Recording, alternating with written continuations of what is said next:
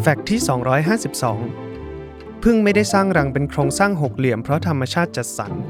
แต่มันต้องการประหยัดแรงสร้างรังของตัวเอง และอยากเก็บน้ำผึ้งให้ได้มากที่สุดเนื่องจากพื้นที่รังผึ้งมีจำกัด